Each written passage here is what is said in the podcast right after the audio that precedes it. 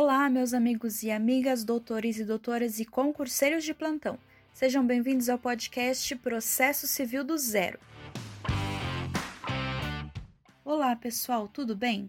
Hoje vamos iniciar um estudo sobre os recursos dentro do processo civil. Bom, primeiramente, um recurso é um meio previsto em lei através do qual a parte ou o interessado em determinado processo poderá requerer uma nova análise de uma decisão judicial seja para pedir sua reforma, anulação, invalidação ou simplesmente buscar esclarecimentos. Neste sentido, pessoal, é correto afirmar que os recursos não criam uma nova relação processual, mas se inserem no mesmo processo em que foi prolatada a decisão recorrida. Bom, precisamos informar também que existem critérios específicos estabelecidos em lei para que os recursos sejam admitidos. São eles: cabimento, legitimidade, interesse de recorrer, inexistência de fatos impeditivos ou extintivos, tempestividade, regularidade formal e, finalmente, o preparo. Bom, o artigo 994 do CPC de 2015 afirma que são cabíveis os seguintes recursos: apelação, agravo de instrumento,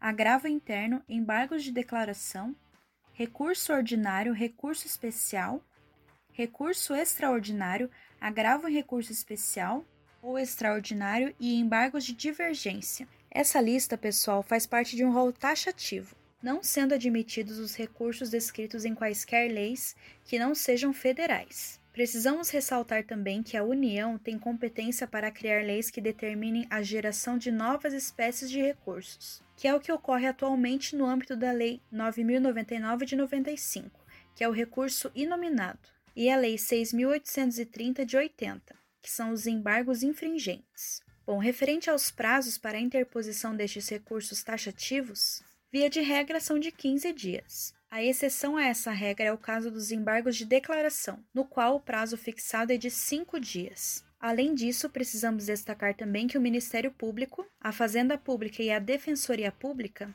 gozam do direito de interpor recursos no prazo dobrado do estabelecido no novo CPC. Bom, vamos falar agora sobre o primeiro recurso da nossa lista, a apelação. A apelação civil é recurso manejado por aquele que se sentir insatisfeito com a prestação jurisdicional de primeiro grau apresentada. Este recurso tem como objetivo modificar integralmente ou parcialmente aquela decisão proferida pelo magistrado. Bom, as regras gerais do recurso de apelação civil estão previstas entre os artigos 1009 e 1014 do Código de Processo Civil. O artigo 1010 do CPC determina quais itens devem constar no recurso de apelação. O artigo diz o seguinte: a apelação interposta por petição dirigida ao juízo de primeiro grau conterá os nomes e a qualificação das partes, a exposição do fato e do direito, as razões do pedido de reforma ou de decretação de nulidade, o pedido de nova decisão. Bom, temos, portanto, neste artigo a estrutura mínima de como os recursos de apelação devem ser apresentados, para que seja possível a análise pela instância superior. Bom, para que o recurso de apelação civil possa ser recebido pelo Tribunal de Justiça, existem alguns pressupostos ou condições de validade. Estes pressupostos são classificados como intrínsecos e extrínsecos. Bom, são pressupostos intrínsecos: cabimento do recurso, onde a parte deve estar atenta se o recurso manejado pode ser interposto para a decisão judicial que está insurgindo. No caso do recurso de apelação, como já vimos, ele é cabível apenas contra sentenças. O segundo pressuposto é legitimidade para recorrer. Este diz respeito à parte que interpõe o recurso. Neste sentido, o artigo 996 do CPC diz o seguinte: recurso pode ser interposto pela parte vencida pelo terceiro prejudicado ou pelo Ministério Público. Portanto, se o recorrente não demonstrar sua legitimidade, o recurso não será admitido. Interesse para recorrer. Este pressuposto exige da parte a demonstração do proveito que o recurso lhe terá. Ou seja, ninguém pode apresentar um recurso para receber menos do que já ganhou. Inexistência de fato impeditivo ou extintivo do poder de recorrer. Neste, a parte não pode tomar atos contrários que impeçam ou extinguam o direito de recorrer. Por exemplo, interpor o recurso e após isso pedir a desistência. Obviamente, a parte tem todo o direito de desistir do julgamento, mas é um ato que impede a análise da matéria no recurso em si. Bom, agora vamos aos pressupostos extrínsecos. O primeiro deles é a tempestividade, descrito no artigo 1003, inciso 5. O prazo para interpor e contrarrazoar é de 15 dias. Regularidade formal. Descrito no artigo 1010, deve conter os nomes e a qualificação das partes, a exposição do fato e do direito, as razões do pedido de reforma ou de decretação de nulidade, ou pedido de nova decisão. Próximo pressuposto é o recolhimento do preparo.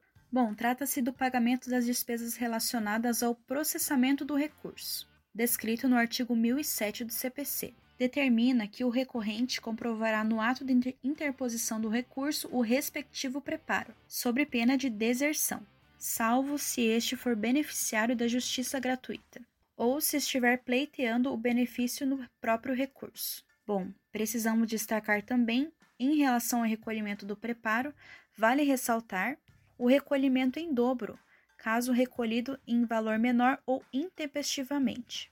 Bom, vamos falar agora sobre as contrarrazões ao recurso de apelação.